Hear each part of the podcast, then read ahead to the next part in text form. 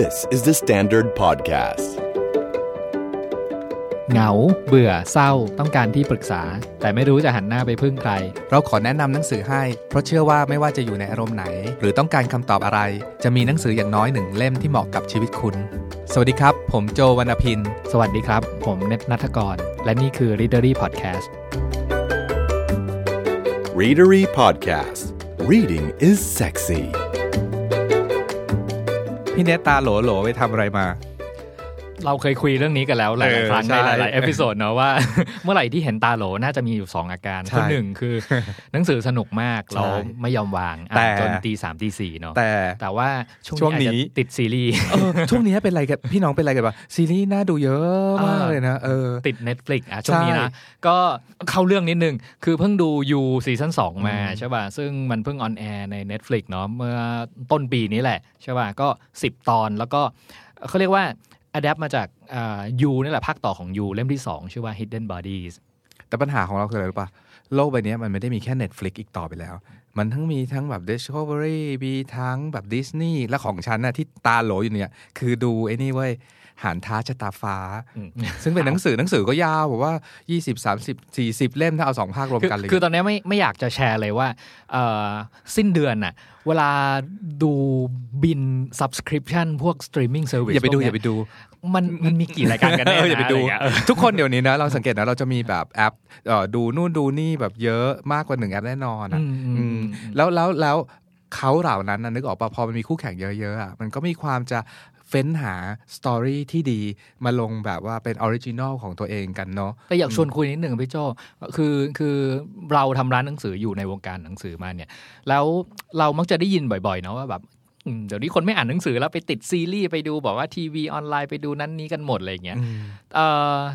มันคืออะไรสถานการณ์นี้คืออะไรอะแน่นอนเราเห็น service ที่เป็น streaming service เนี่ยมันเยอะขึ้นจริง ๆ นะเท่าเท่าที่เราแบบนับที่เราสมัคร แล้วก็เราเป็นหนึ่งใน Family Member ที่เพื่อนๆแบบว่าแบบเอ้ยเอาไหมเอาไหมอะไรเงี้ยก็เอาด้วย ก็มีอยู่หลายอันนะมี Netflix YouTube Original มีวิวมีอ๋อนับไม่ถ้วนนะเอาละพี่ว่าแต่เมื่อกี้พี่เนี่ยถามว่ามันคืออะไรเนาะการที่เราติดซีรีส์จนกระทั่งแบบว่าไม่มีเวลาอ่านหนังสือพูดง่ายๆเนาะฉันตอบได้เลยอะคือคุณได้พลาดแล้วแหละ เพราะความสนุกสองอย่างเนี้ย มันเป็นความสนุกที่มีความเหมือนกันและไม่เหมือนกันอืมซึ่งวันเนี้ยตลอดรายการเราจะพูดถึงการ adaptation หรือการดัดแปลง หนังสือสนุกๆไปเป็นซีรีส์สนุกๆที่ให้เราดูเนี่ยกันอย่างไรบ้างอะเนาะก็เปิดมาด้วยแบบว่าโดนทักว่าตาโหลใช่ไหม เพราะอะไรพี่โจอืมเพราะว่าจะทำเอ่อ จะอัด episode เนี้ยแหละ เพราะว่าวันนี้เราจะคุยถึงเรื่อง Hidden Bodies ใช่ป่ะ เล่มที่ 2 ของ You ใช่ป่ะ ก็เลยไปดูซีรีส์มาก่อนอืมแล้วก็พรวดไป 10 ตอนไง ใช่ป่ะ แล้วก็คิดว่าอาจจะโกงนิดหน่อยว่าดูซีรีส์มาแล้วเออแล้วก็จะได้เล่าเรื่องหนังสือได้ ซึ่งยังอ่านไม่จบอยู่อืมตอนนั้นใช่ป่ะโอเค เอาหนังสือมาอ่านก่อนละกัน เดี๋ยวจะหาว่าไม่ทำการบ้านอ่านหนังสือมาอะไรเงี้ย ปรากฏว่า เรื่องไม่เหมือนกันเออมันไม่เหมือนกันเกือบจะโป๊ะแตกแล้วนะ ถ้าอืมถ้าไม่หยิบหนังสือมาก่อนแล้วก็แบบมามาหลอกคุณฟังว่าแบบเฮ้ยเนี่ยบอกว่าอ่านหนังสือมาแล้วมาเล่าเรื่องให้ฟังไม่แล้วปรากฏว่าเล่าเรื่องตามซีรีส์อะไรเงี้ยปรากฏว่าผมจะโป๊ะแตกทันที แล้วพี่เนท get เหมือนสิ่งที่เราพูดเปล่าว่าเวลาพี่เนทดูซีรีส์กับอ่านหนังสืออะมันมีความเหมือนกัน และมันมีความไม่เหมือนกัน มันมีความเหมือนกันในในธีมบางอย่างการเล่าเรื่องบางอย่าง แต่ว่ามันก็มีรายละเอียดความสนุกที่ไม่เหมือนกันอะอืมมันเหมือนเราได้สนุกแบบมาก ๆ ทั้งสองแบบด้วยอะผมผมมีมุมมองอย่างนี้ คือเอ่ออันนี้จากการที่คลุกคลีในวงการหนังสือ และวงการเขียนบทหนังมาใช่ปะอืมก็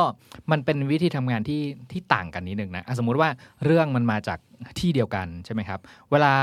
เราอ่านหนังสือเนี่ย เราอาจจะได้ได้ได้อ่านเรื่องจากจินตนาการจากมุมมองของคนเขียนคนเดียวอืมถูกปะแต่พอมันถูกปรับถูกดัดแปลงให้กลายเป็นหนัง เป็นซีรีส์เป็นละครอะไรเงี้ยเพราะว่าการทำงานละครหนังซีรีส์เนี้ยมันไม่ได้ทำงานคนเดียวแบบนักเขียนหนึ่งคนที่แต่งนิยายเนาะแต่มันจะมีทีมบท ทีมครีเอทีฟทีม research ข้อมูลเพื่อเอามาใส่ในในหนังอ่าในหนังหรือซีรีส์ให้มันสมจริงมากขึ้น ให้มันมี twist มากขึ้นเพื่อมี detail เยอะขึ้น แล้วมันจะเห็นแบบยุบยับยุบยับเต็มไปหมดเลยไอ้ไอ้การไอ้การ adapt จากหนังสือเป็นหนังที่พี่เนทพูดว่าต้องใส่ twist มากขึ้น ใส่ตัวละครที่แซบๆมากขึ้นเลยพวกเนี้ยมันคือการสร้างดราม่ามากขึ้นอืมอืมดราม่าคืออะไรดราม่าคือคอน FLICT คือความขัดแย้งระหว่างตัวละคร แล้วพออะไรพวกเนี้ยมากขึ้นมันคือสนุกขึ้นไงอืมอืมแล้วแล้วเหมือนกับเอ่อโครงสร้างก็อืมอาจจะต่างกันนิดนึงคือคือหนังสือเนี่ย คือถ้าถ้าเราเป็นคนเขียนหนังสือเนาะเราค่อนข้างอ่าเผด็จการอะว่าฉันจะใช้โครงสร้างนี้ในการเล่าเรื่องถูกปะใช่แต่มันพอมันเป็นหนังเป็นซีรีส์หรือเป็นละครที่คนดูมันกว้างกว่า สมมติว่าอ่าหนังสือเล่มหนึ่งมีคนดูประมาณแบบเท่าเนี้ยแต่พอมันขยายขอบเขตอยู่อีกสื่อหนึ่งซึ่งมีผู้ชมเยอะกว่า แล้วก็เอ่อเขาเรียกว่าอ่าหนังสือเล่มหนึ่งอะอาจจะดังอยู่ในประเทศหนึ่งอะไรเงี้ยแต่พอมันเป็นแบบซีรีส์อย่างยกตัวอย่าง Netflix อะไรเงี้ยคนดูทั่วโลกอะไรเงี้ยมันขยายขอบเขต หาสิ่งที่มันทำให้เข้าถึงแบบแมสได้มากอืมมากขึ้นอะแต่แนะนำแบบว่าเขียน adaptation หนังสือเป็นบทวันโอวันง่าย ๆ แล้วกันอืมคือสิ่งที่ทุกคนจะต้องเก็บไว้คือธีมธีมหมายถึงว่าถ้าเรื่องนี้เป็นเรื่องราวของสตอกเกอร์คนหนึ่งแบบครับว่าเอ่อไปตกหลุมรักกับคนคนหนึ่งไอ้สิ่งเนี้ยต้องเก็บไว้ในหนังสือว่ายังไง ต้องตรงไปตรงมาแล้วเก็บประเด็นนี้ไว้ แต่สิ่งที่ไม่เหมือนกันก็คือ ในหนังสืออะเราจะได้รู้ความคิดของตัวละครอืมหรือพูดง่ายๆว่าอะไรก็ตามที่เป็นนามธรรมอันนี้คิดยาวไปหกหน้าเราซึ่งหนังหรือซีรีส์ไม่มีทางให้สิ่งนี้ได้ ถ้าเราดูหนังแล้วอยากรู้ว่าตัวละครคิดอย่างไร อย่างเราอยากรู้ว่าเซอร์ซี่คิดยังไงตอนที่อยู่ในเกมออฟทรอน ซีรีส์ต่อให้สนุกยังไง ก็อธิบายความคิดของเซอร์ซี่หรือกลุ่มตัวละครแบบในเกมออฟทรอนทุกตัวไม่ได้อืมมันทำไม่ได้จริงๆมันเป็นนามธรรมมันถ่ายเป็นมันถ่ายเป็นรูปไม่ได้ไงอืมแต่พอมันเป็นหนังหรือเป็นซีรีส์เนี่ย มันคืออะไรก็ตาม ถ้าถ้าน้องๆ หรือเพื่อนๆ อยากเขียนบทเนาะต้องเขียนให้เป็นรูปธรรมที่สามเราสามารถถ่ายรูปได้อะเอาอืมกล้องวิดีโอไปจับภาพได้จริงมันก็เลยต้องเป็นรูปธรรมอืมนี่คือจุดแตกต่างใหญ่ ๆ แต่ทีนี้ไอ้ทั้งสองอย่างเนี่ยมันมีสิ่งหนึ่งที่เหมือนกันครับ คือคำว่า good story เนาะซึ่งอ่าช่วงเนี้ยพี่เน็ตอ่านข่าวที่ Netflix ไป Frankfurt Book Fair ปะคือคือไม่ใช่ช่วงนี้คือช่วงเดือนตุลาคมปีที่ที่ผ่านแล้วมาเนาะคือมีเพื่อนๆเราหลายคนไปงาน book fair ที่แฟรงก์เฟิร์ตนั่นแหละ แล้วก็ปกติมันคืองาน book fair ที่ใหญ่ที่สุดเนาะแล้วก็เออไม่ใช่แค่เพื่อนเราอะข่าวข่าวหลาย ๆสำนักอะไรก็ลงข่าวว่าเฮ้ย Netflix ไปทำอะไรที่แฟรงก์เฟิร์ตไปเปิดใช่ไปเปิด session ใหญ่โตไม่เหมือนเมื่อก่อนเลยมันเหมือนคนละโลกนะ streaming service เนี่ยไปทำอะไรที่งานเอ่องานซื้อขายลิขสิทธิ์หนังสือที่ใหญ่ที่สุดในโลกอืมใช่ปะใช่ข่าวก็คือไม่มีอะไรแปลกประหลาดเลยพี่โจ Netflix เนี่ยคืออยากไปคุยกับต้นทางของสตอรี่ก็คือผู้ผลิตหนังสือเนี่ยสำนักพิมพ์ต่างๆ ที่เอาหนังสือมาขายลิขสิทธิ์กันทั่วงานเนี่ยว่า ยังมีเรื่องดีๆ เรื่องเล่าสนุกๆอะไรอีกเต็มไปหมด ที่อยู่ในวงการวรรณกรรม วงการหนังสือเนี่ยที่จะรอมาผลิตเป็นซีรีส์ใน Netflix ให้เราดูอีก ก็นี่ไงเหมือนที่เซเปียนพูดว่ามนุษย์เรายังไงก็ต้องการเรื่องเล่าที่ดีเนาะเน็ตฟิกก็คือเป็นจ่อรออยู่หน้าบ้านเลยว่านักเขียนผลิตอะไรออกมาอืมจากอืมแล้วจากทั่วโลกด้วยเนาะเพราะโลกสมัยเนี้ยมันคือสมมติว่าเรื่องราวเกิดเอ่อเป็นนักเขียนชาวไทยก็ได้ มันอาจจะกลายไปเป็นซีรีส์ใน Netflix ได้ไม่ยากเลยในโลกยุคนี้ คือที่สำคัญคือเอ่อแต่เดิมเนี่ยก็คือเราจะเห็นเวลามีเอ่อซีรีส์เรื่องใหม่มาแล้วก็แบบเฮ้ยเรื่องเนี้ยดัดแปลงมาจากหนังสือคลาสสิกเล่มนั้นเล่มนี้เรื่องนี้จัดดัดแปลงมาจากหนังสือ best bestseller เรื่องเรื่องนั้นเรื่องนี้อะไรเงี้ยแต่ว่าการที่ Netflix เนี่ยไปโผล่อยู่ในแฟรง k ์ u ร์ตบุ๊กแฟร์มันแปลว่าหนังสือยังไม่ได้พิมพ์ออกมา ตอนที่เขาซื้อขายลิขสิทธิ์กำลังจะจัดพิมพ์กันนะพี่โจ มันก็จะถูกซื้อและถูก develop บท และดัดแปลงไปเป็นซีรีส์รอเราแล้วอะครับ แต่ก่อนจะเข้าไปที่ที่วันนี้เราจะคุยกันเรื่องซีรีส์ที่มาจากหนังสือสนุกสนุกๆเนาะอย่างของผมผมเลือกหนังสือกับซีรีส์ชื่อ Girl Boss ซึ่งมันแบบโอ้สนุกมากเดี๋ยวเดี๋ยวเล่าพี่เน็ตก็เลือก Hidden Body ซึ่งเป็นภาค 2 ของยูมา คือนอกจาก 2 เรื่องที่วันนี้เราจะมาแบบขยี้แล้วกันเพราะเป็นเรื่องที่เราชอบกันมากๆเนาะจริง ๆ ก็มีเรื่องสนุกสนุกๆอีกหลายเรื่องที่มาจากหนังสือในช่วงนี้ที่เราเวลาเปิดดูช่องนู้นช่องนี้อย่างของ Netflix มีเรื่องดัง ใครดู The Witcher ยังอืมเนาะอืมตอนนี้เลยใช่ไหมกับปีที่แล้วว่าเรื่องที่ดังมากๆ แล้วก็มีหนังสือออกมาปีแล้วด้วย13 Reasons Why อ่าฮะกับ Mindhunter ก็มีภาคสองอ่าใช่ใช่ปะซึ่ง Mindhunter เนี่ยมาสร้างไม่ได้สร้างมาจากนิยายนะอืมสร้างมาจากหนังสือ non-fiction เกี่ยวกับเนี่ยแหละการสืบสวนสอบสวนแอนวิ t แอนอีเป็นวรรณกรรมเยาวชน พูดเรื่องนี้แล้วอยากดูอีเนี่ยอยากดู Little Women ที่กำลังจะเป็นหนังอืมอืมเนาะใช่อืมมีอันนี้ด้วย Orange is the New Black ใช่ป่ะอืมที่เป็นคนคุกเนาะอันนี้ยังไม่คุกหมีแปลไทยแต่มีคนพยายามจะแปลไทยกันอยู่แต่ถ้าใครอ่านภาษาอังกฤษได้ก็เนี่ยพูดจาเหมือนเดิมอะอ่านหนังสือมันจะสนุกไม่อยากเปรียบเทียบว่าสนุกกว่า แต่มันคือสนุกอีกแบบหนึ่งอะอืมอืมอือืมมแล้วก็มีเอ่อ unfortunate events อืมซึ่งก็ตอนนี้ฉายอยู่ใน Netflix แต่ว่า ฝั่งจีนบ้างของเราอะหนังสือดัง ๆ ของจีนหลายเล่มตอนนี้ไม่ว่าจะเป็นสับประยุทธ์ทะลุฟ้าที่เราเคยพูดในรายการเนาะหรือแม้กระทั่งปรามาจารธิมาน ซึ่งตอนนี้กำลังจะมีเล่มสามออกมาแปลไทยเนาะกับเรื่องที่เราติดอยู่มากๆตอนนี้เลยก็คือหานท้าชะตาฟ้าของสยามอินเตอร์ ซึ่งซึ่งพอเป็นซีรีส์แล้วมันเป็นซีรีส์ที่ โอ้โห โคตรหนุกอะอืมอืมเราเราพูดถึงเอ่อเรื่องซีรีส์จีนไปแล้วแบบอีพีก่อนๆย้อนกลับไปใช่ฟังใช่ได้นะ เพราะว่าฉังอัน 12 ชั่วยามนะใช่สิบสองชั่วยามใช่เป็นต้นสนุกมาก กับที่ที่เป็นหนังแล้วก็ฮิตฮิตอยู่ตอนนี้ก็คือคิมจียองเกิดปี 82 ใครที่โอ้ยอยากจริง ๆ ไม่รู้ว่าจะมีโอกาสไหมแต่อยากชวนคุยเรื่องการเป็นหนังกับหนังสือของคิมจียอง ซึ่งเป็นกระแสอยู่ตอนเนี้ยอย่างเช่นอะถ้าใครแบบเอาให้น้ำจิ้มไปหน่อยๆแล้วกันว่า มันมีความเหมือนกันก็คือพูดถึงประเด็นการถูกกดขี่ของผู้หญิงโดยสังคมที่ผู้ชายเป็นใหญ่เนาะแต่ในหนังสือก็ก็จะเน้นไปที่ตัวคิมจียองคือตัวผู้หญิงซะมากหน่อย แต่ในหนังก็จะแบ่งบทมาให้ฝั่งฝ่ายชายคิดยังไงล่ะกับสามีที่กงยูเล่นอะไปดูแล้วก็อ่านหนังสือจะคุณจะเก็ตอะไรหลายอย่างซึ่งสนุกมากเข้าเรื่องแรกก่อนเล่มที่ผมหยิบมาวันนี้ก็คืออเป็นภาคต่อของ You นะครับ ซึ่ง You เนี่ยนะครับบอกก่อนเลยว่าใคร ใครฟังมาถึงตรงนี้เนี่ยสามารถย้อนกลับไปฟัง episode 19 นะครับ เราเราพูดถึงเรื่องเล่มแรกไปแล้วอืมเรื่องเรื่อง You แล้วก็เรื่องตอนนั้น You น่ะจะคุยกันในธีมประมาณว่าอ่าแอบนิยายแอบส่องอืมการเป็น stalker อยู่ในนิยายอ่าเล่มไหนยมัดีมันมีเล่มไหนบ้างอืมแล้วก็ประเด็นเรื่องการ stalker เนี่ยมันเอามาทำเป็นนิยายสนุกสนุกได้ยังไงวะอะไรเงี้ยเรื่องเรื่องราวมันดูจิตๆหน่อยเนาะอืมคราวนี้เอ่อมาที่นิยายเอ่อตอนนู้นน่ะ episode ที่ 19 เนี่ย พี่โจเป็นคนอ่านเล่ม You เองอืมผมก็ได้อ่านด้วยใช่พี่เน็ตก็แล้วอ่านเอ่อบอกเลยว่าอย่างที่เกริ่นไว้ตอนแรกอะว่าวันนี้ตาโหลนิดนึงอืมเพราะว่าผมผมได้ดูซีรีส์ทั้งเอ่อทั้ง season หนึ่งของ You นะครับ กับ season 2ซึ่งเพิ่งจะ on air ไม่นานมาเนี้ยแล้วก็ season 2เนี่ยเรียกว่า loosely adapt อะก็คือแบบดัดแปลงมาจากหนังสือแต่ไม่ได้ดัดแปลงมาเป๊ะๆนะเออ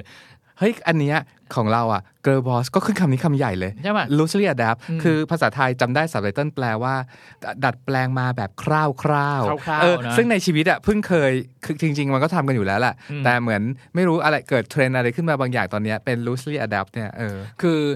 เอ่อเวลาเวลาคนอ่านหนังสือแล้วไปดูซีรีส์เนี่ย เราจะได้ยินเสมอๆว่าแบบไม่ไม่เห็นเหมือนไม่เหมือนเลย ไม่สนุกอืมไม่เคารพบท ไม่เคารพคนเขียนอะไรอย่างเงี้ยแต่อย่างที่เราแบบพูดกันในเบรกแรกอะว่า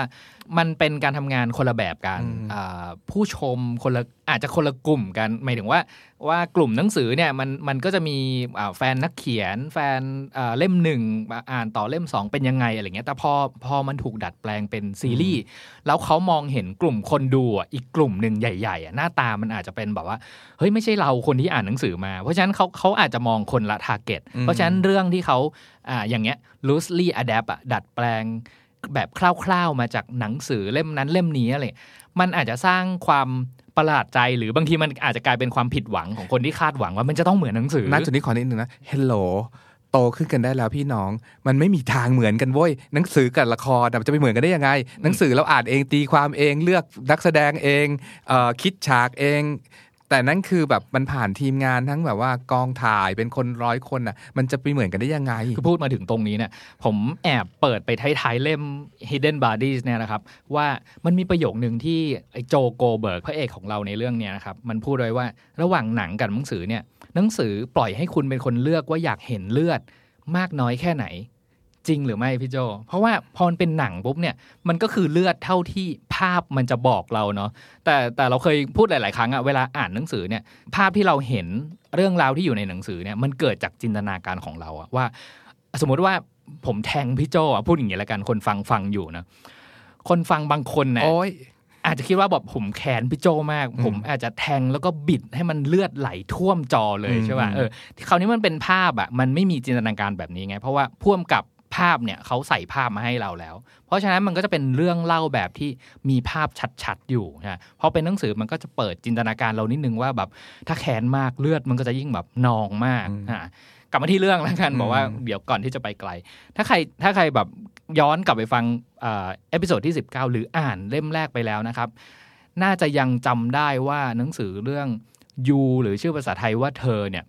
มันเป็นหนังสือเล่มที่ทั้งผมและพี่โจอะชอบมากอืมๆเพราะว่า บรรยากาศที่เกิดขึ้นนะมันเกิดขึ้นในร้านหนังสือเนาะใช่แล้วก็วิธีการเล่าเรื่องอะคือ คือเอาเล่าเรื่อง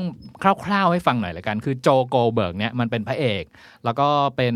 อ่าเขาเรียกว่าเป็นพนักงานร้านหนังสืออ่าอยู่ในร้านของคุณมูนี่เนาะแล้วก็อยู่มาวันหนึง มีผู้หญิงแบบสวยเซ็กซี่คนหนึ่งเดินเข้ามาในร้านอะไรเงี้ยแล้วปรากฏว่าแบบเออก็ปิ๊งหลงรักอะไรเงี้ย แล้วก็ไอ้เจ้าโจเนี่ยก็ตามไป stalk จาก ชื่อที่อยู่บนบัตรเครดิต เอาไป search Google เดี๋ยวว่าผู้หญิงคนนี้เป็นใครวะ พอ search Google เท่านั้นแหละเอ่อข้อมูลทุกอย่างที่นางเอกเราชื่อเบคเนาะที่เธอมีอยู่ในโซเชียลทั้งหมดอะก็ขึ้นมาให้พระเอกของเรารับรู้หมดว่าแบบ Facebook เธอชื่ออะไร Twitter ชื่ออะไรใช้โซเชียลมีเดียอะไรบ้าง แล้วก็เรื่องที่เธอเอ่อ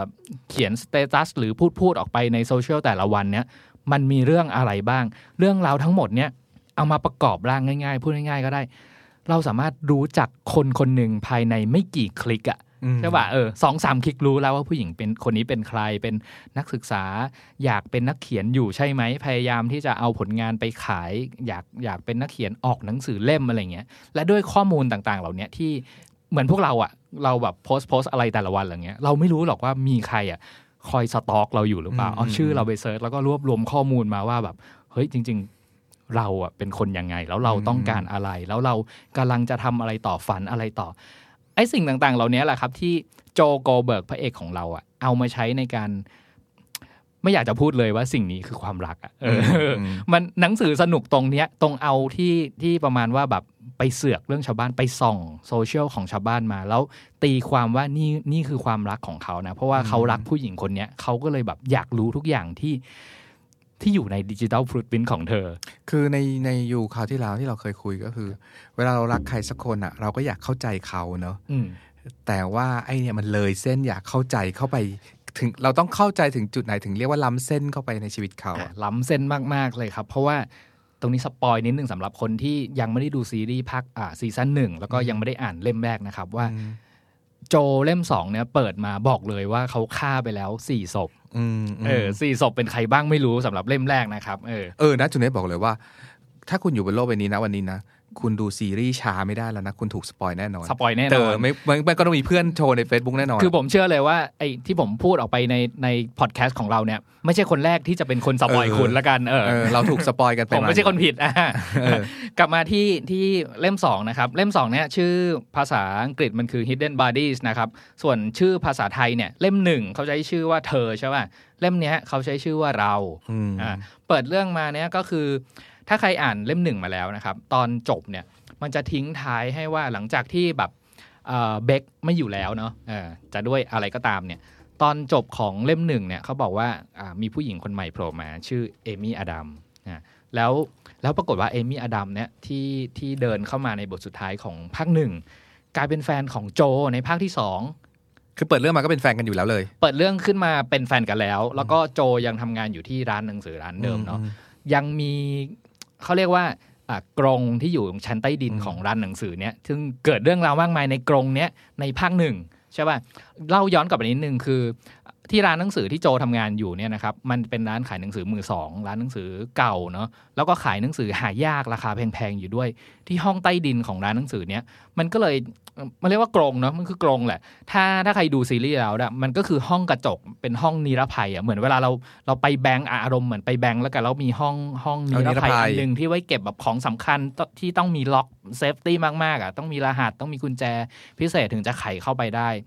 ซึ่งร้านหนังสือที่โจทำงานอยู่เนี่ยมันมีห้องห้องเนี้ยห้องกระจกนิรภัยเนี้ยอยู่ในชั้นใต้ดินอยู่เพื่อเก็บหนังสือหายาก เก็บหนังสือราคาแพงของเจ้าของร้านใช่ป่ะเออมแล้วปรากฏว่าในซีซั่นหนึ่งในเล่มหนึ่งละกัน ไอห้องเนี้ยแหละ มันก็จะทำให้เกิดเรื่องราวต่างๆมากมายคือห้องเอาไว้ใช้ขังคนนั้นคนนี้อย่าเต็มไปหมดเลยอาอาอาหลุดออกมาเออคราวนี้เอ่อเรื่องเรื่องเล่มสองเนี่ยครับก็เปิดมาที่ว่า เอ้ยสองคนเนี้ยเป็นแฟนกันละ โจกับเอมี่อดัมใช่ป่ะแล้วแล้วปรากฏว่าเอ่อเอมี่เนี่ยก็ก็คือเอ่อตอนตอนจบของเล่มหนึ่งเนี่ยเอมี่มาสมัครเป็นพนักงานร้านหนังสือประมาณนั้นเนาะอุ้ยขออนุญาตกรี๊ดนะจุดนี้ก่อน เพราะตอนนั้นเรายังไม่รู้ว่ามีเล่ม2 Hidden Body ใช่ไหมอ่าแล้วเราพูดว่า เฮ้ยมันมีชื่อตัวละครว่าเอมี่อดัมมา แล้วเราใช่ก็บอกว่าเนี่ยสงสัยต้องไว้ต่อภาค 2 แน่ ๆ เลย แล้วตอนนี้เอมี่อดัมก็มาจริง ๆ แล้วมาแล้ว เอมี่อดัมถ้าใครคุ้นคุ้นๆชื่อนี้เนาะมันเป็นชื่อดาราดาราไงใช่ป่ะคนโปรดเอ่อให้ให้จำไว้อย่างหนึ่งนะครับว่าเอมี่อดัมตัวละครที่อยู่ในเรื่องยูเนี่ยอ่านว่าเอมี่อดัมแต่ คนที่เป็นดาราเอมี่อดัมส์มีเอสอ๋อต่างกันเพราะไม่ว่าคยสังเกตเพราะว่าเล่มสองเนี่ยมีประเด็นนี้เหมือนกันเหรนะอว่าว่าเอมี่อดัมหรือเอมี่อดัม Adams ใช่ป่ะอะอืมเล่มสองเนี่ยครับ ก็อย่างที่บอกแล้วว่าเปิดเรื่องมาก็คือโจเป็นแฟนกับเอมี่ละใช่ป่ะแล้วก็ยังอยู่ที่ร้านหนังสือนี่แหละ แล้วก็เอมี่ก็รู้ว่ามีห้องนิรภัยอยู่อยู่ห้องใต้ดินใช่ป่ะทั้งสองก็ดูแบบเป็นคนรักกันอะอะไรเงี้ย อยู่มาวันหนึงก็แบบว่าแบบเอ่อเอมี่อะก็อ้อนวอนว่าแบบเฮ้ยแบบเอ่อ วันที่เธอไม่เข้าร้านอะไรเงี้ยมันก็มีลูกค้าบางคนมาถามหาหนังสือเก่า ซึ่งมันเก็บอยู่ในห้องนิรภัยนี่นะแต่เธอไม่อนุญาตให้ฉันแบบมีกุญแจไขเข้าห้องนี้สักทีอะไรเงี้ยเออ ก็บอกว่าอินี่วอนวอน ถ้าใครดูซีรีส์ใช่แล้วจะรู้สึกว่าอะวอนจะแล้วอินี่วอนซะแล้ว ก็เลยก็เลยแบบขอขอกุญแจอะไรเงี้ยปรากฏว่าด้วยความที่เป็นแฟนกันแล้วเนาะก็เลยแบบอะโจก็รู้สึกว่าแบบเออตอนนี้กลับมาเป็นคนดีแล้วเนาะก็แบบว่าเริ่มมีแฟนใหม่อยากเป็นคนใหม่อยากกลับตัวมาเป็นคนดีอะไรเงี้ยก็ก็เป็นแฟนกันแล้วก็มีวันที่ให้แบบโอเค ยอมละให้ให้กุญแจห้องนิรภัยนี้ไปใช่ป่ะปรากฏว่าเกิดเหตุการณ์อะไรบางอย่างหนึ่งอะที่เอ่ออยู่มาวันหนึ่งอะเหมือนไอ้โจเนี่ยของเราอะมันเป็นนิสัยมันเป็น stalker ไงใช่ป่ะแล้วเอมี่อดัมของเราเนี่ยนะครับเป็นผู้หญิงพิเศษอย่างหนึ่งคือ เธอไม่เล่นโซเชียลเลยใช่ป่ะอืมไอ้โจเนี่ยก็สงสัยเหลือเกินว่าทำไมแบบ แฟนเขาคนเนี้ยถึงไม่มีตัวตนในโซเชียราะมันเลยหาข้อมูลไหนไม่ได้หาข้อมูลอะไรไม่ได้ไงเออหนุกก็อยู่มาวันหนึ่งก็ไปไหนกันสักที่หนึ่งอะไรเงี้ยแล้วก็แบบแฟนไปเข้าห้องน้ำเอมี่อดัมไปเข้าห้องน้ำใช่ป่ะไอ้โจแอบเอามือถือมาดู ก็ไม่เจออะไรหรอก แต่เอมี่อดัมมาเจอก่อน แล้วก็จับได้ว่าโจกำลังจะแอบดูมือถือใช่ป่ะก็เกิดเรื่องเกิดราวทะเลาะกันนั้นนี้อะไรเงี้ย ปรากฏว่าวันรุ่งขึ้น โจมาที่ร้าน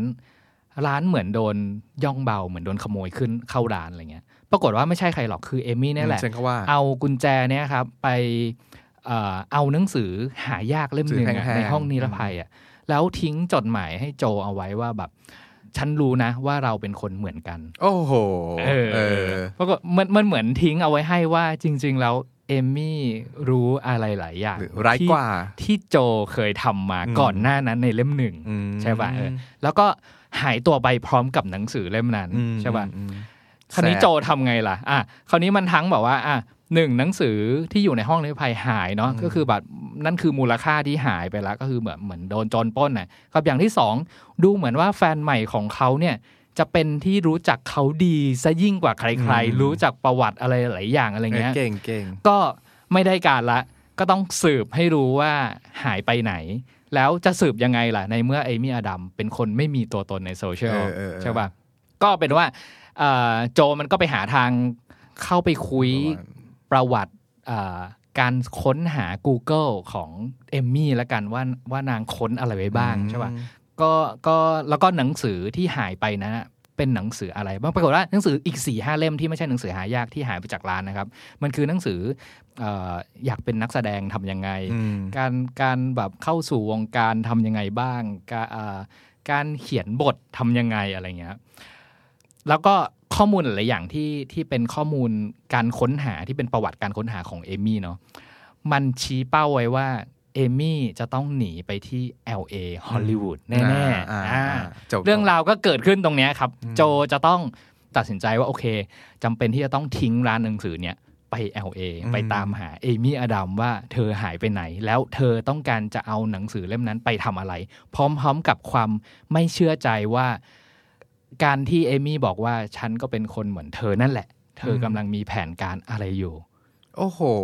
เก่งเนาะเก่งเนาะาะเออเออออเก่งเนาะหมายถึงว่าไอ้ไอ้คนเขียนแคโรไลน์เคปเนสเนี่ยเป็นเขาเป็นคนเขียนบทเนาะแล้วก็สามารถทำงานได้สองอย่างทั้งอืมหนังสือแล้วก็แล้วก็เขาก็เขียนบทซีรีส์นี้ด้วยอะไรเงี้ยกับเขียนบทซีรีส์ดัง ๆ หลายเรื่องอะไรเงี้ยอืมการที่เล่นเล่นประเด็นนี้แบบ ทั้งสอง media พูดอย่างนี้แล้วกัน แล้วก็โดยที่มีเรื่องสลับซับซ้อนเป็นมิส t ต r รีซึ่งเป็นมิส t ต r รีส่วนใหญ่จะเป็นเรื่องที่แบบพูดง่ายๆว่าคนดูน้อยอะมันไม่เหมือนเรื่องรักเรื่องอะไรอย่างเงี้ยแต่ว่าเอาเป็นเรื่องมิส t ต r รีของสตอกเกอร์ที่โดนหักอีกรอบโดย stalker็อกเกอร์อีกคนหนึ่งอะไรเงี้ยคือคือเรื่องเนี้ยผมบอกเลยว่าผมชอบสองอย่างในเรื่อง อย่างอย่างแรกก่อนละกัน คือวิธีการเขียนของ Caroline Kepnes เนี่ยคือมันมีตอนหนึ่งที่แบบต้น ๆ เลยนะเขาบอกว่า หลังจากที่โจรู้แล้วว่าเอ่อจะต้องไปตามเอมี่ที่ฮอลลีวูดที่ LA ใช่ไหมครับเอ่อเขาเขียนว่าสวัสดีอีชั่วอืม Facebook ก็แค่วิธีที่คนช่วยเหลือกัน เพื่อให้คลายเหงาเท่านั้นแหละ ไปตายซะนะอีเวนรักอืมโจตูดอะไรเงี้ยเนี่ยตูดแน่คือคือตอนเนี้ยเออคคำว่าตูดตูดคงมีหลายที่แล้วเออเออเออเพราะว่าคือคือในเรื่องเนี้ย เขาใช้ภาษาที่เรารู้สึกว่ามันอเอาเอาไว้ว่าความรู้สึกผมแล้วกัน รู้สึกว่าเป็นภาษาที่มันแบบเข้าเข้าถึงง่ายใช่แล้วก็มันมันไม่ได้ไม่ได้เป็นสำนวนเก่าโบราณอะไร แต่แต่มันเป็นสำนวนเหมือนเราคุยกันอย่างเงี้ยอืมมันค่อนข้าง เขาเรียกว่าอะไรผมชอบนะ ผมชอบอืมวิธีการแปลที่จะรู้สึกว่า บางคนอาจจะรู้สึกว่าแบบเอ้ยทำไมแปลใช้แบบคำหยาบเยอะจังอุ๊ยแล้วแกไม่พูดกันหรือไงอีชั่วเนี่ยฉันพูดอีกเออสิบอีชั่วเลยแต่แต่จริงๆมันเหมือนมันเหมือนเราได้ฟังไอ้โจเนี้ยโจอืมโกเบิร์กเนี้ยมันมันเหมือนเล่าเรื่องให้เราฟังอะแล้วก็ใช้ใช้สรรพนามใช้คำพูดใช้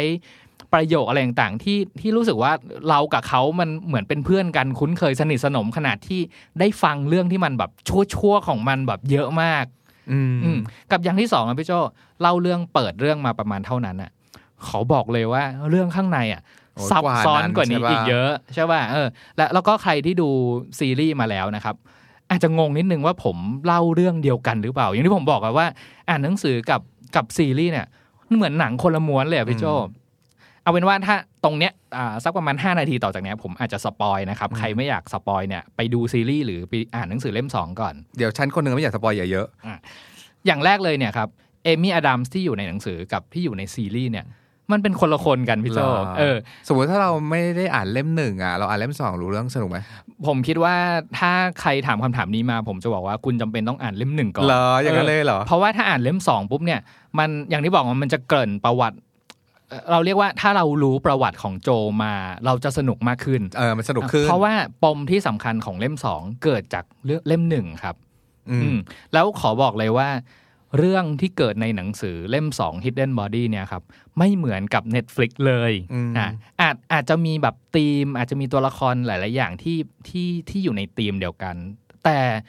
มองว่ามันเป็นคนละเรื่องเลยก็ได้ ผมเลยรู้สึกนี่ไงว่า ผมอะแอบไปดูซีรีส์มาก่อนใช่ป่ะก่อนที่จะอ่านหนังสือ เราคิดว่าแบบเฮ้ยผมอาจจะโกงตอนทำ episode เนี้ยว่าแบบเอ้ยเอาอ่านซีรีส์มาเอ้ยเราดูซีรีส์มาแล้วเนาะแล้วสามารถเล่ามาเล่าเรื่องได้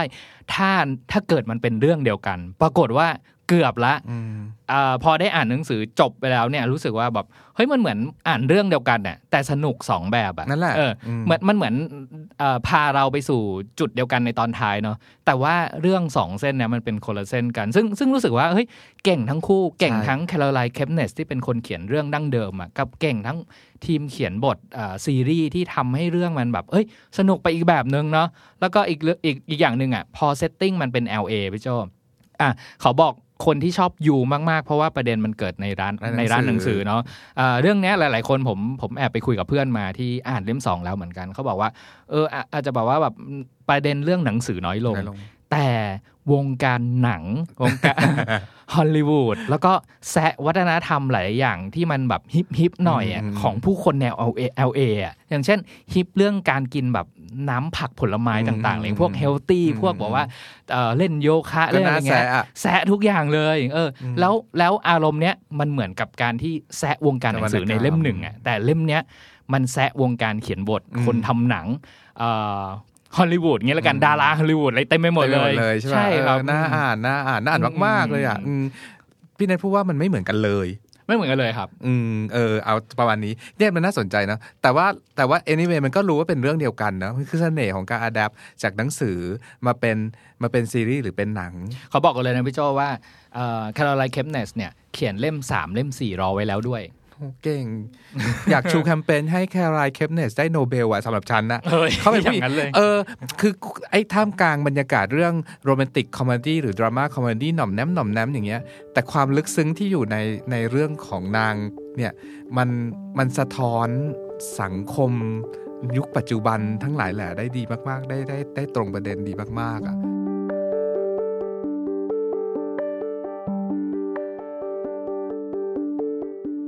ของเราต้องสารภาพกับทุกคนก่อนว่าเราดูเก r ร์บอสก่อนอ่านหนังสือพูดกันตรงๆอะไม่รู้ด้วยว่ามีหนังสือทั้งๆที่ตัวเองขายนะวันนี้เราเหมือนกันนะคือแอบดูซีรีส์ก่อนนะไม่ได้แอบปีใหม่มันหยุดยาวไงฉันก็มีเวลาดูซีรีส์นู้นนี้นั้น แล้วแบบว่าดูเก r ร์บอสก่อนก็ไม่รู้แต่กระทั่งพี่เนทนั่นแหละบอกว่าเฮ้ยเล่มเนี้ยมีหนังสือร้านเราก็มีขายนะอะไรอย่างเงี้ยมอืมและที่สำคัญมันเป็นหนังสือ how to เออเออ ซึ่งซึ่งในฐานะที่เราเป็นคนเขียนบทด้วย เราเปิดร้านหนังสือด้วยแล้วเราก็ดูแบบเอ่อซีรีส์มาเยอะเนี่ย มันน้อยมากเลยนะหนังสือที่ที่จะอัดมาจากหนังสือ how to อะคือเราอาจจะเคยอ่านเอ่อดูซีรีส์หรือดูหนังที่มาจากหนังสือ non-fiction บ้างสารคดีบ้างหนังสือประวัติศาสตร์บ้างเลยแต่นี่คือจากหนังสือ how to โดยสำนักพิมพ์วีเลิร์นนะพูดง่ายโอ้โหอืมคือหนังสือคือคือชื่อสำนักพิมพ์บอกเลยอะว่านี่คือหนังสือ how to ธุรกิจอะไรเงี้ยหรือแบบแล้วแล้วมันกลายไปเป็น ซีรีส์ได้ยังไงที่ซีรีส์เอ่อ romantic comedy หรือ drama comedy ที่สนุกและตลกมากๆด้วยอะไรอย่างเงี้ยมันอืมได้อย่างไรอืมทำให้ในฐานะที่ที่เราเราเราศึกษาเรื่องการเขียนบทอะไรพวกนี้มาเราจะสนใจมากว่าเฮ้ยมันทำยังไงวะคือชื่อหนังสือไทยเอาชื่อหนังสือไทยก่อนจะได้รู้ว่าหนังสือสไตล์วีเลนเนาะนึกถึงปกแล้วก็มีฟอนต์อยู่ข้างหน้าว่า เพราะเป็นผู้หญิงไม่แคร์ใคร ฉันถึงได้เป็นนายคนอืมให้ผมเดาก่อน มันก็คือหนังสือแบบอ่าหนังสือ how to ธุรกิจที่บอกว่า การเป็นผู้หญิงจะรันธุรกิจได้ยังไงอะใช่เอาทีนี้คำถามคือว่าใครคือคนที่เราอยากแนะนำที่สุดให้อ่านหนังสือเล่มนี้อืมอ่าแน่ๆก็พี่เนยก็พูดมาแล้วคือผู้หญิงนะชื่อก็บอกว่า girl boss แล้วอืมแต่จริง ๆ แล้วนอกจากผู้หญิงแล้วอะมีคนเนี้ยคนคนเนี้ยที่เราจะแนะนำว่าเฮ้ยแกพลาดเล่มนี้ไม่ได้ว่ะคนคนนี้คือพวกสายครีเอทีฟพวกคนที่ที่แบบ outcast ต่างๆ พวกที่เป็นคนนอกหรือพวกที่รั่วๆทั้งหลายอะอืมหรือคือตัวเรานั่นเอง หรือคนใครก็ตามที่ คนรอบๆตัว หรือแม้กระทั่งตัวเองบอกตัวเองว่า แกไม่ใช่นักธุรกิจหรอกอืมอืมอือืมมคนเหล่านี้คุณควรที่สุดที่จะอ่านหนังสือเล่มนี้อืมอืมเพราะนางเอกหรือว่านักเขียนของเรื่องคือเอ่อโซเฟียอามารโซผู้เขียนเนี่ย เป็นผู้หญิงแบบนั้นอืมก็คือตลอดชีวิตของนางอะอืมอะเล่าชีวิตประวัติชีวิตคร่าวๆ ก็คือแบบเรียนอะไรก็แบบว่าเรียนไม่เก่งอะพูดง่ายๆ แล้วก็เป็นผู้หญิงที่เอ่อขี้เกียจ ชอบเล่นไปวันๆทำงานร้านพวกเบอร์เกอร์ร้านอะไรก็แบบทำส่งๆไปอย่างนั้นอะมีช่วงชีวิตหนึ่งพ่อแม่เลิกกันก็คืออาชีพที่มีคือขโมยของตามร้านนู้นนี้ คุยขนมปังเก่าจากถังขยะกินเอ่อเป็นผู้หญิงเที่ยวผับไม่ไม่คือกินเหล้าเละเทะมีเป็นคนแบบเป็นคนแบบที่เราเห็นเจอในชีวิตประจำวันหรือบางทีตัวเราก็คิดเอาเองว่าเราเป็นคนแบบเนี้ยคนที่แบบ เออเราชอบชีวิตสนุกไปวันๆน่ะไม่ได้คิดอะไร ฉันก็มีฝันเนาะแต่ใคร ๆ ก็บอกว่าเออแกทำอะไรไม่ก็ไม่สำเร็จหรอก แกทำอะไรก็อย่าไปยุ่งกับธุรกิจเลยแกไปสายอาร์ตเถอะประมาณนั้น ถ้าคนไทยจะว่านี่เป็นสายอาร์ตเนาะเนี่ยคือหนังสือที่กำลังจะบอกว่า เธอกำลังจะมาเล่าชีวิตของเธอว่า จากวันนั้น ซึ่งเธออายุตั้งแต่ประมาณ 18 19 20 จนกระทั่งวันที่เธออายุประมาณ 22 23 เองนะทำงานมาแล้วประมาณ 20 งานอะโดนไล่ออกประมาณครึ่งหนึ่งลาออกเองอีกครึ่งหนึ่ง แล้วเธอค้นพบว่าอ๋อจริง ๆ แล้วสิ่งที่เธอชอบคือ passion ในเสื้อผ้าเก่า ซึ่งเป็นร้านที่เธอไปไปเพราะแม่งไม่มีเงินตอนแรก คือไปซื้อแบบว่าก็ต้องซื้อเสื้อผ้าร้านมือสองมาใส่อะไรเงี้ยแต่การไปบ่อยๆอะเริ่มชอบ เริ่มรู้สไตล์ในวินเทจเป็นยังไง จนกระทั่งเธอลองเอาเสื้อผ้าที่เธอซื้อราคาประมาณ8ปดเเหรียญในร้านมือสองอะไปเปิดขายใน eBay แล้วปิดประมูลอยู่ที่ประมาณ 600 เหรียญ ก็เริ่มทำอย่างเงี้ย เป็นงานอดิเรกเล่นๆจนกระทั่งวันนี้หรือในในหนังสือก็คือประมาณปี 2014 เนี่ย จากปี 2006 อะไรเงี้ยถึง 2014อะเธอมีมูลค่าบริษัทที่เธอแบบเป็นบอสอยู่เนี่ย คือประมาณเป็นร้อยล้านเหรียญน่ะอืมมีพนักงาน 400 คน พื้นที่ออฟฟิศแม่งใหญ่โต เป็นเป็นร้านอีคอมเมิร์ซที่ขายเสื้อผ้าวินเทจอืมถ้าใครเป็นแฟนแนวนี้อยู่แล้วก็จะยี่ห้อ Nasty Girl ย้อนกลับไปที่ซีรีส์บ้างบอกแล้วว่าดูซีรีส์ก่อน ก็ไม่ได้คิดว่าเหมือนเวลาเราดูซีรีส์เราก็ไม่คาดหวังว่าเราจะได้ความรู้อะไรจากซีรีส์เนาะเราก็กะว่ากูจะพักผ่อนด้วยการดูซีรีส์สนุกๆอะ่ะมันในซีรีส์มันก็เริ่มเรื่องด้วยผู้หญิงคนหนึ่งอย่างที่ว่าเป็นเล่าผู้หญิงร้ายๆผู้หญิงรั่วๆตกเย็นกินเหล้าเฮฮากับเพื่อนออนอนกับผู้ชาย ตื่นสายๆกลับบ้านไม่มีข้าวกินก็เลยคุยทางขยะตามข้างบ้านกินอะไรอย่างเงี้ยอ แต่พอดูดูๆไปตอนแรกเราก็คิดว่ามันจะเป็นเรื่องรักปกติ เวลาเราพูดว่าซีรีส์เรื่องเกิ l ก็จะนึกถึงอะไรอะเกิ l ผู้หญิงสี่คนนึกถึงมีนเกิลนึกถึงแบบนั้นซีรีส์ที่ตัวละครผู้หญิงเป็นตัวหลัก แต่ดูดูๆไปมันไม่เหมือนอย่างนั้นเว้ยคือในซีรีส์อะมันก็ไม่ได้พูดถึงความสัมพันธ์ชายหญิงตลอดเวลาซีรีส์ 13 ตอนมันก็ค่อย ๆ แบบว่าไอตัวโซเฟียเนี่ยค่อย ๆ รู้ว่าเฮ้ยชีวิตเราเรามันแค่นี้เหรอวะ ฉันทำอะไรเรื่อยเปื่อยไปวันๆอย่างนี้เหรอ แล้วอะไรล่ะ คือสิ่งที่ฉันชอบจริงๆองานสุดท้ายที่เธอทำคือเหมือนนั่งเคาน์เตอร์หน้า หน้าห้องสมุด art ของโรงเรียนสอนศิลปะ ก็คือคอยตรวจบัตรนักศึกษา ใครเข้ามาก็ตรวจบัตร ก็เลยมีเวลาว่างก็ search eBay ไปเรื่อย ดูแบบสินดูดูเข้าเว็บดูนู่นนี่นั่นอะแล้วก็ ระหว่างนั้นก็เนี่ยอย่างที่ว่าเริ่มไปเอาเสื้อมาลองขายดู แล้วก็แบบเออขายได้ตั้งหกร้อยเหรียญนึกออกปะจากแปดร้อยเอ้ยจากแปดเหรียญเป็นหกร้อยเหรียญอะก็เลยรู้สึกว่า เอ้ย หรือว่านี่คือสิ่งที่ฉันพอทำได้ก็ทำไปเรื่อยก็คือหาตังค์ธรรมดาอะไรเงี้ยแต่ในซีรีส์เองหรือในหนังสือสิ่งที่เราได้รับจากจากเรื่อง Girl Boss มีอยู่ประมาณ เอาเรียกว่า 5 ประเด็นละกันหนึ่งคือ passion drive คือ คนอย่างเราเราอะที่แม่งชอบอาร์ตชอบเล่นสนุกไปวันๆเนี่ยอย่าว่าคนอื่นด่าเราเรามักจะด่าตัวเองว่าแกไม่มีความสามารถแบบเปิดบริษัท หรือว่าทำเป็น entrepreneur หรือเป็นเป็นแบบนักธุรกิจอะไรหรอกในเรื่องแม่งก็โดนด่าตลอดนะอีร้านขายเสื้อผ้ามือสองก็คอยด่า แกเนี่ยนะจะทำธุรกิจอยู่ตลอดเวลา แต่เธอกำลังสอนว่าหา passion ของตัวเองให้เจอ และในหนังสือหรือในในซีรีส์เองยังสนุกกว่านั้นอีก มันสอนเราด้วยว่าหายังไง วิธีหา passion ง่าย ๆ เลยนะ คือเออเหมือนคำถาม basic อะที่หลาย ๆ คนตอนเริ่มต้นทำงานใหม่ ๆ จะต้องถามว่า passion คนก็พูดนะมี passion ก่อนแต่แต่ยังไงล่ะไอโซเฟียบอกว่าง่ายมากเลย ลองทำงานที่ประหลาดที่สุดที่คุณคิดได้อะลองไปทำงานอะไรก็ได้ ที่ไม่ได้แบบเหมือน traditional เหมือนชาวบ้านเขาอะทำอย่างเงี้ยทำไปเรื่อยๆ คุณจะพบสิ่งที่คุณไม่ชอบขึ้นเรื่อยๆ โคตรซิมเพิลเลยนะทำทุกอย่างเท่าที่จะทำได้ไปเรื่อยๆ คุณจะพบสิ่งที่ไม่ชอบ แล้วพอคุณรู้ว่าคุณไม่ชอบอะไรขึ้นเรื่อยๆ สุดท้ายคุณจะรู้เองว่าคุณชอบอะไร อืมลอจิกง่ายๆ อย่างนี้เลย ทีนี้ซีรีส์มันก็สนุกสิ เรานึกถึงแทนใจคนเขียนบทเลย มันก็สนุกเลยว่า อีนี้ก็ไปลองทำงานประหลาดๆ อยู่ในซิตูประหลาดๆ เช่นแบบเอ่อทำงานอย่างที่ว่าตรวจบัตรนักศึกษา ไปทำงานร้านขายรองเท้าในย่านไฮโซทำอยู่ได้ ไม่กี่วันก็โดนไล่ออกเนี่ยและพอคุณข้อ 2 ก็คือพอคุณเจอสิ่งที่คุณชอบแล้วเนี่ยก็ทำสิ่งนั้นให้ดี คือแบบว่ามันประเด็นเนี้ยในซีรีส์กับในหนังสือมันพูดประเด็นพูดประเด็นว่าตลอดชีวิตอะเธอจะโดนนายจ้างหรือพ่อแม่ที่บ้านหรือเพื่อนๆด่าว่า แกมันเป็นคนขี้เกียจเว้ยตัวเองก็รู้ว่าตัวเองอะขี้เกียจ แล้วก็แบบว่าทำงานได้สองสามวันก็เบื่อแล้วอะแต่ว่าในในโซเฟียก็มาเล่าอีกทีว่า แต่รู้ไหมว่างานหรือสิ่งที่คุณทำแล้วคุณเบื่อเนี่ย มันดีกับตัวเองเว้ยมันทำให้เรารู้ว่าอ๋อไอ้สิ่งเนี้ยไม่ใช่เราไง ในหนังสือพูดว่า ถ้าคุณกำลังรู้สึกเบื่อหน่าย แปลว่าคุณกำลังอยู่ผิดที่แล้ว ให้รีบออกไปจากที่นั่น คือผู้หญิงคนนี้เป็นผู้หญิงที่มองอะไรแบบทวิสต์แบบว่าจากสิ่งที่แบบ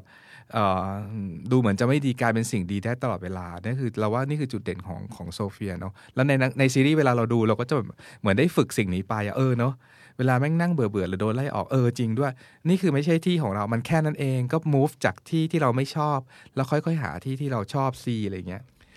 ข้อ 3 ก็คือเอออย่าทำอะไรตามกฎหรือทำอะไรตามคนอื่น เขามาอย่างนี้ให้แหกกฎแม่งทุกอย่างอะให้แหกกฎทุกอย่างในซีรีส์สนุกมากคือมันมี มันทำธุรกิจเสื้อผ้าเก่าเนาะแต่ว่าวิธีการของเขาคือเขาจะดูลูกค้าแล้วก็แบบเอาเสื้อผ้าเก่ามาแล้วอาดับมาเย็บใหม่ ปะผ้าให้ได้ลงไปปะติดกระดุมใหม่ เอาเอาเสื้อตัวนู้นมาปะติดกับตัวนี้ต่อกับตัวนั้น แต่สิ่งนี้ทำให้ตัวร้ายในละครอะหรือในซีรีส์คือ พวกอนุรักษ์นิยมที่อนุรักษ์เสื้อผ้าวินเทจมากๆ ก็จะเกลียดอีนี่มาก เพราะมึงนึกออกว่าเอาเสื้อผ้ารุ่น The Great Gatsby ปี 1920 มึงเอามาตัดแขนเฉือนให้เป็นแขนกุดอย่างเงี้ย ไอ้พวกอนุรักษ์ก็จะแบบกรีดกรีดทนไม่ได้ ซึ่งเขาก็มีการประมูลเสื้อผ้าวินเทจอนุรักษ์อย่างเงี้ยอยู่ใน eBay กันเยอะ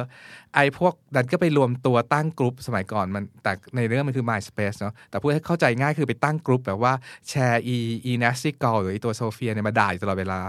ว่าอีนี่ดูดิมันทำลายแบบว่าขนบของอนุรักษ์นิยม แต่หัวข้อตรงนี้จะโดนใจเรามาก เพราะเราก็เป็นคนที่ไม่ชอบทำอะไรตามสิ่งที่คนอื่นเขาทำมากันอยู่แล้วไง แล้วชีวิตจริงพวกเราทุกคนที่ที่เป็นพวกหัวครีเอทีฟเนี่ยจะจะเจอสิ่งนี้ตลอดเวลาตั้งแต่เด็กอยู่แล้วว่า มึงโคตรไม่เหมือนคนอื่นเลยแกเป็นคน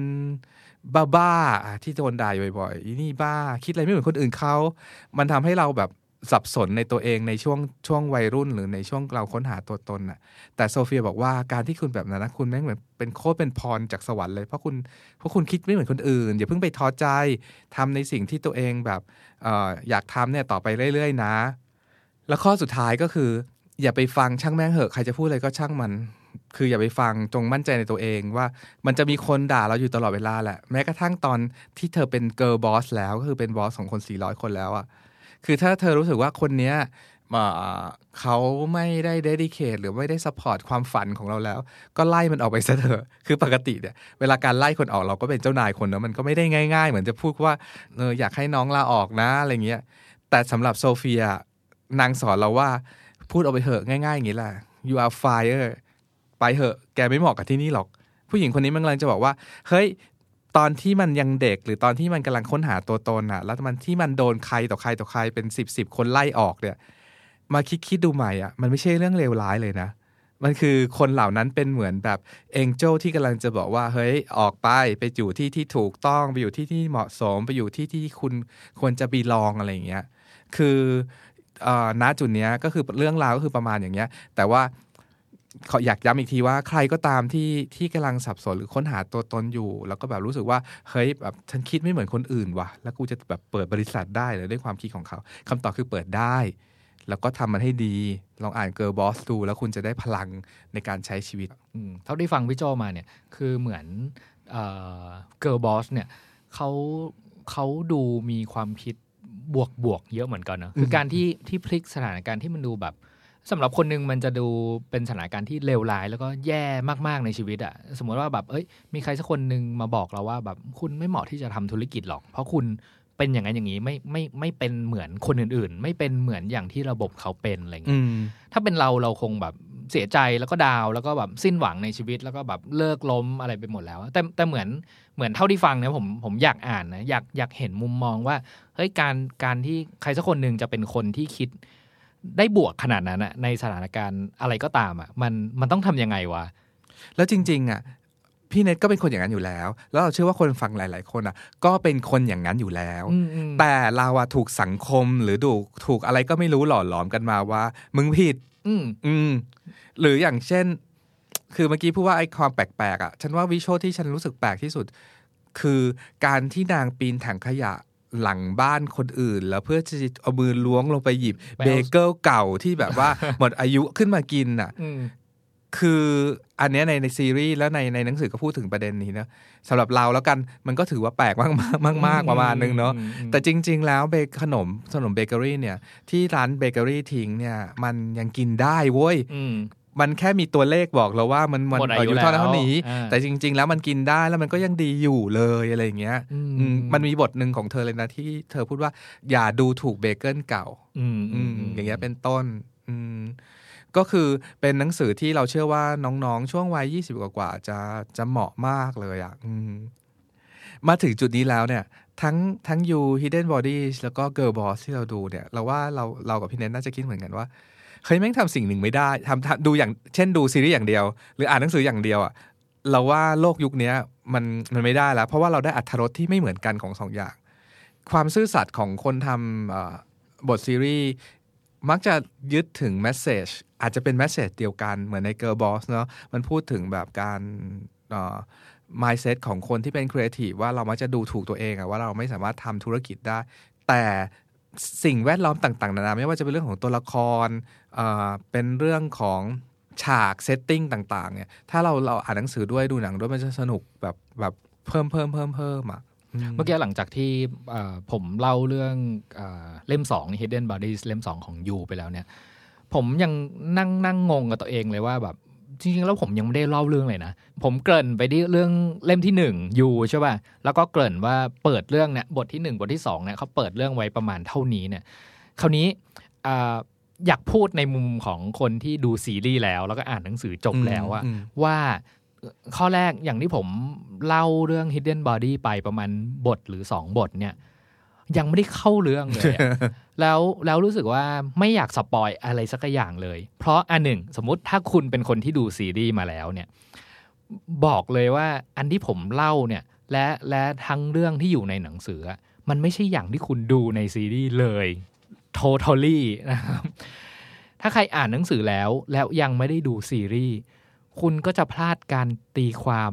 ในแบบที่คนทำบทขึ้นมาใหม่ จากธีมเรื่องที่มีอยู่เดิมในหนังสือเนี่ย เป็นอีกเรื่องหนึ่งซึ่งมันเซอร์ไพรส์ไปเลยอะ่ะผมผมยังอื่นอดนึกไม่ได้เลยนะว่าถ้าเกิดผมอ่านหนังสือก่อน แล้วผมไปดูซีรีส์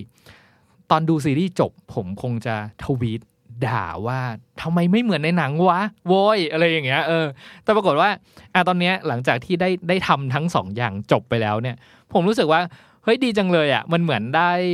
ได้ซื้อตั๋วใบเดียวแต่ได้ขึ้นรถไฟสองรอบ แล้วก็เป็นสองรอบที่มันไม่เหมือนกันเลยอะครั้งแรกมันเหมือนแบบเฮ้ยเราตื่นเต้นเพราะว่าแบบมันเป็นฆาตกรรมแบบนี้แล้วก็เปิดเผยตัวร้ายอย่างนี้เนาะแล้วก็มีหักบุมมีทวิสต์ตอนจบอย่างนี้อะไรเงี้ยพอขึ้นรอบสองคิดว่าโอเค รอบเนี้ยเราเรารู้ละว่าเราจะเจออะไรบ้างจะเผชิญอะไรบ้าง พอไปถึงจุดสูงสุด เราจะทำใจแล้วว่ามันตื่นเต้นประมาณนี้เนาะปรากฏว่า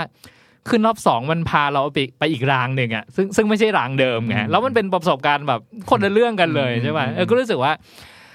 อยากอยากทิ้งไว้ให้สำหรับคนที่คิดว่าแบบดูอย่างใดอย่างหนึ่งพอแล้วอะไรเงี้ย บางทีเราอาจจะเฮ้ยพลาดโอกาสที่จะ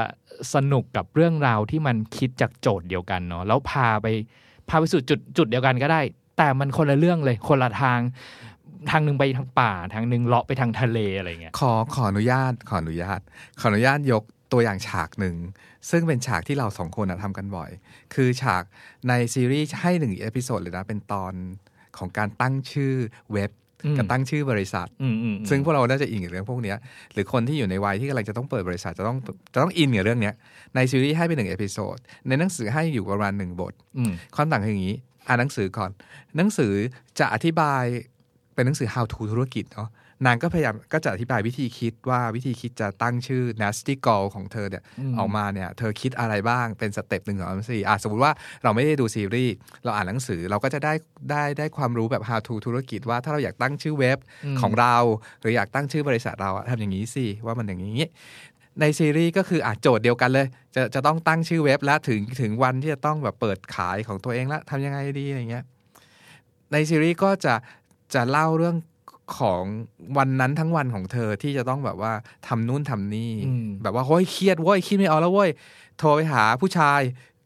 ออกไปเที่ยวกันดีกว่าพวกเราก็ออกไปเที่ยวกับไปเดทกับผู้ชายนู่นนี่นั่นก็ทะเลาะกันเรื่องนู้นเรื่องนี้เรื่องเพลงเรื่องการเมืองเรื่องนู่นนี่นั่น สุดท้ายแน่นอนแหละตอนจบของ episode อะก็เธอก็ต้องตั้งชื่อเว็บหรือตั้งชื่อบริษัทได้ แต่ในในในซีรีส์ก็ก็บอกเราอีกแบบว่า อ๋อ เป็นตัวของตัวเองสิทำสิ่งที่ชอบสิเราไม่ได้เล่าเรื่องไงเรายังไม่อยาก spoil เรื่องนะว่าเธอไปได้มาจากไหนเนาะอืมแต่เธอก็ไปทำสิ่งที่เธอชอบนู่นนี่นั่นโน่นจนสุดท้ายตั้งไปมันแบบสิบชื่ออะอืมอืมสุดท้ายแล้วเธอทำสิ่งที่ชอบสิ่งสิ่งหนึ่งแล้วกันบอกใบไว้แค่เนี้ยแล้วคำว่า n a s ซี่กอมันก็ผุดขึ้นมาอ่าก็จบซีรีส์อะไรเงี้ยเออเออเนี่ยคือความอัศมหัศจรรย์ของเอ่อ Good Story จากหนังสือและ Good อืม Story จากซีรีส์และภาพยนตร์ Readery Podcast จะอัปเดตหนังสือที่น่าสนใจให้คุณทุกวันศุกร์ ถ้าใครมีเล่มไหนอยากแลกเปลี่ยน คอมเมนต์เพิ่มเติมหรือติด Hashtag Readery Podcast ได้นะครับ เราเชื่อว่ามีหนังสือดีๆ อีกมากมายรอให้อ่านอยู่เสมอ ติดตาม Literary Podcast ได้ทางเว็บไซต์ The Standard Podcast Player ที่คุณใช้ Spotify SoundCloud และ YouTube The Standard Podcast. Eye opening for your ears.